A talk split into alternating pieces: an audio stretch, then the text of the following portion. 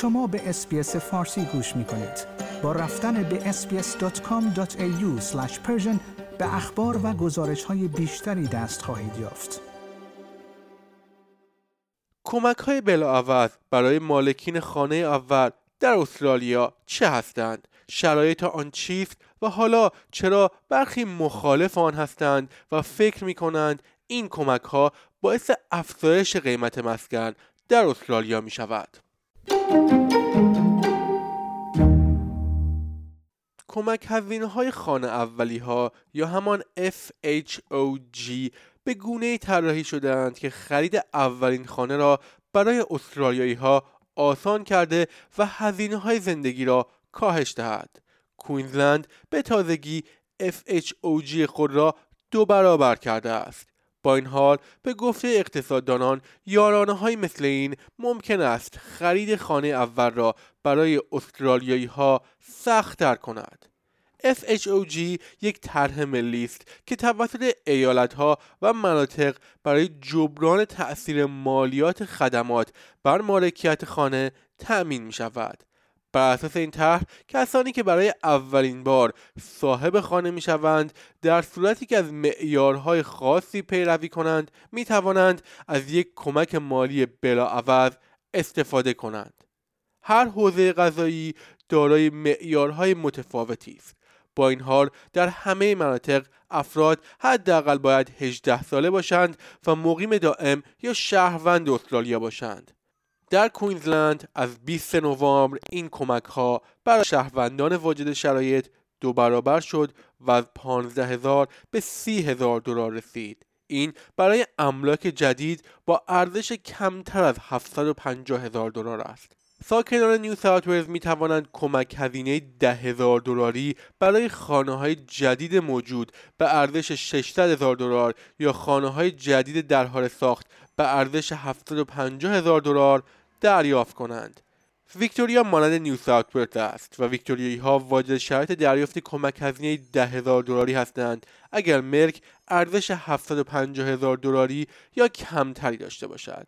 تازمانیا همراه با کوینزلند سخاوتمندانه ترین یارانه را ارائه می دهد. تازمانیایی هایی که در حال ساخت یا خرید خانه های نوساز هستند ممکن است واجد شرایط دریافت کمک هزینه تا سقف سی دلار باشند. ساکنان سفت استرالیا واجد شرایط دریافت 15 هزار دلار در صورت خرید خانه جدید یا بازسازی شده به ارزش 625 هزار دلار هستند. در وسترن استرالیا ساکنان نیارت واجد شرایط دریافت کمک های مالی ده هزار دلاری برای املاک جدید یا بازسازی شده هستند که حداکثر ارزش آن بین 750 هزار تا یک میلیون دلار است. این سقف قیمت در مناطق مختلف تفاوت دارد. در قلمرو شماری ساکنان واجد شرایط ده هزار دلار دریافت می کنند و هیچ محدودیتی در قیمت خانه وجود ندارد. اما در قلمرو پایتخت استرالیا در جولای 2019 ACT این طرح را به تدریج حذف کرد و آن را با طرح امتیاز خرید خانه جایگزین کرد. این طرح برای همه دارایی های موجود در ACT اعمال می شود بر اساس آن عوارض بر املاک واجد شرایط یا به طور کامل حذف می شود یا کاهش می یابد اما آیا این کمک ها به خانه اولی ها باعث افزایش قیمت مسکن می شود؟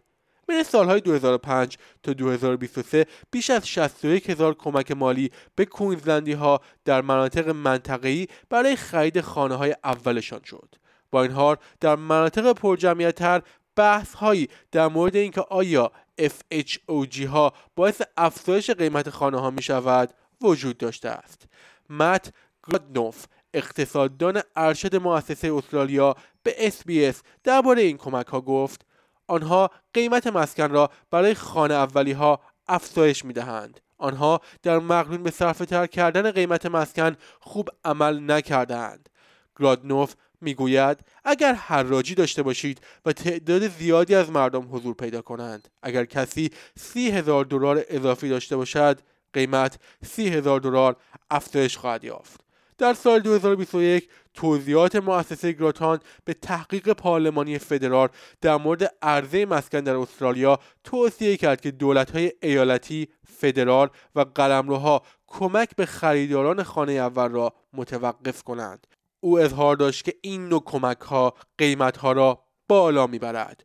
دولت ویکتوریا در نظر دارد این کمک ها را حذف کند و به جای آن بر طرحهای سهام مشترک مانند طرح خرید خانه ویکتوریایی تمرکز کند.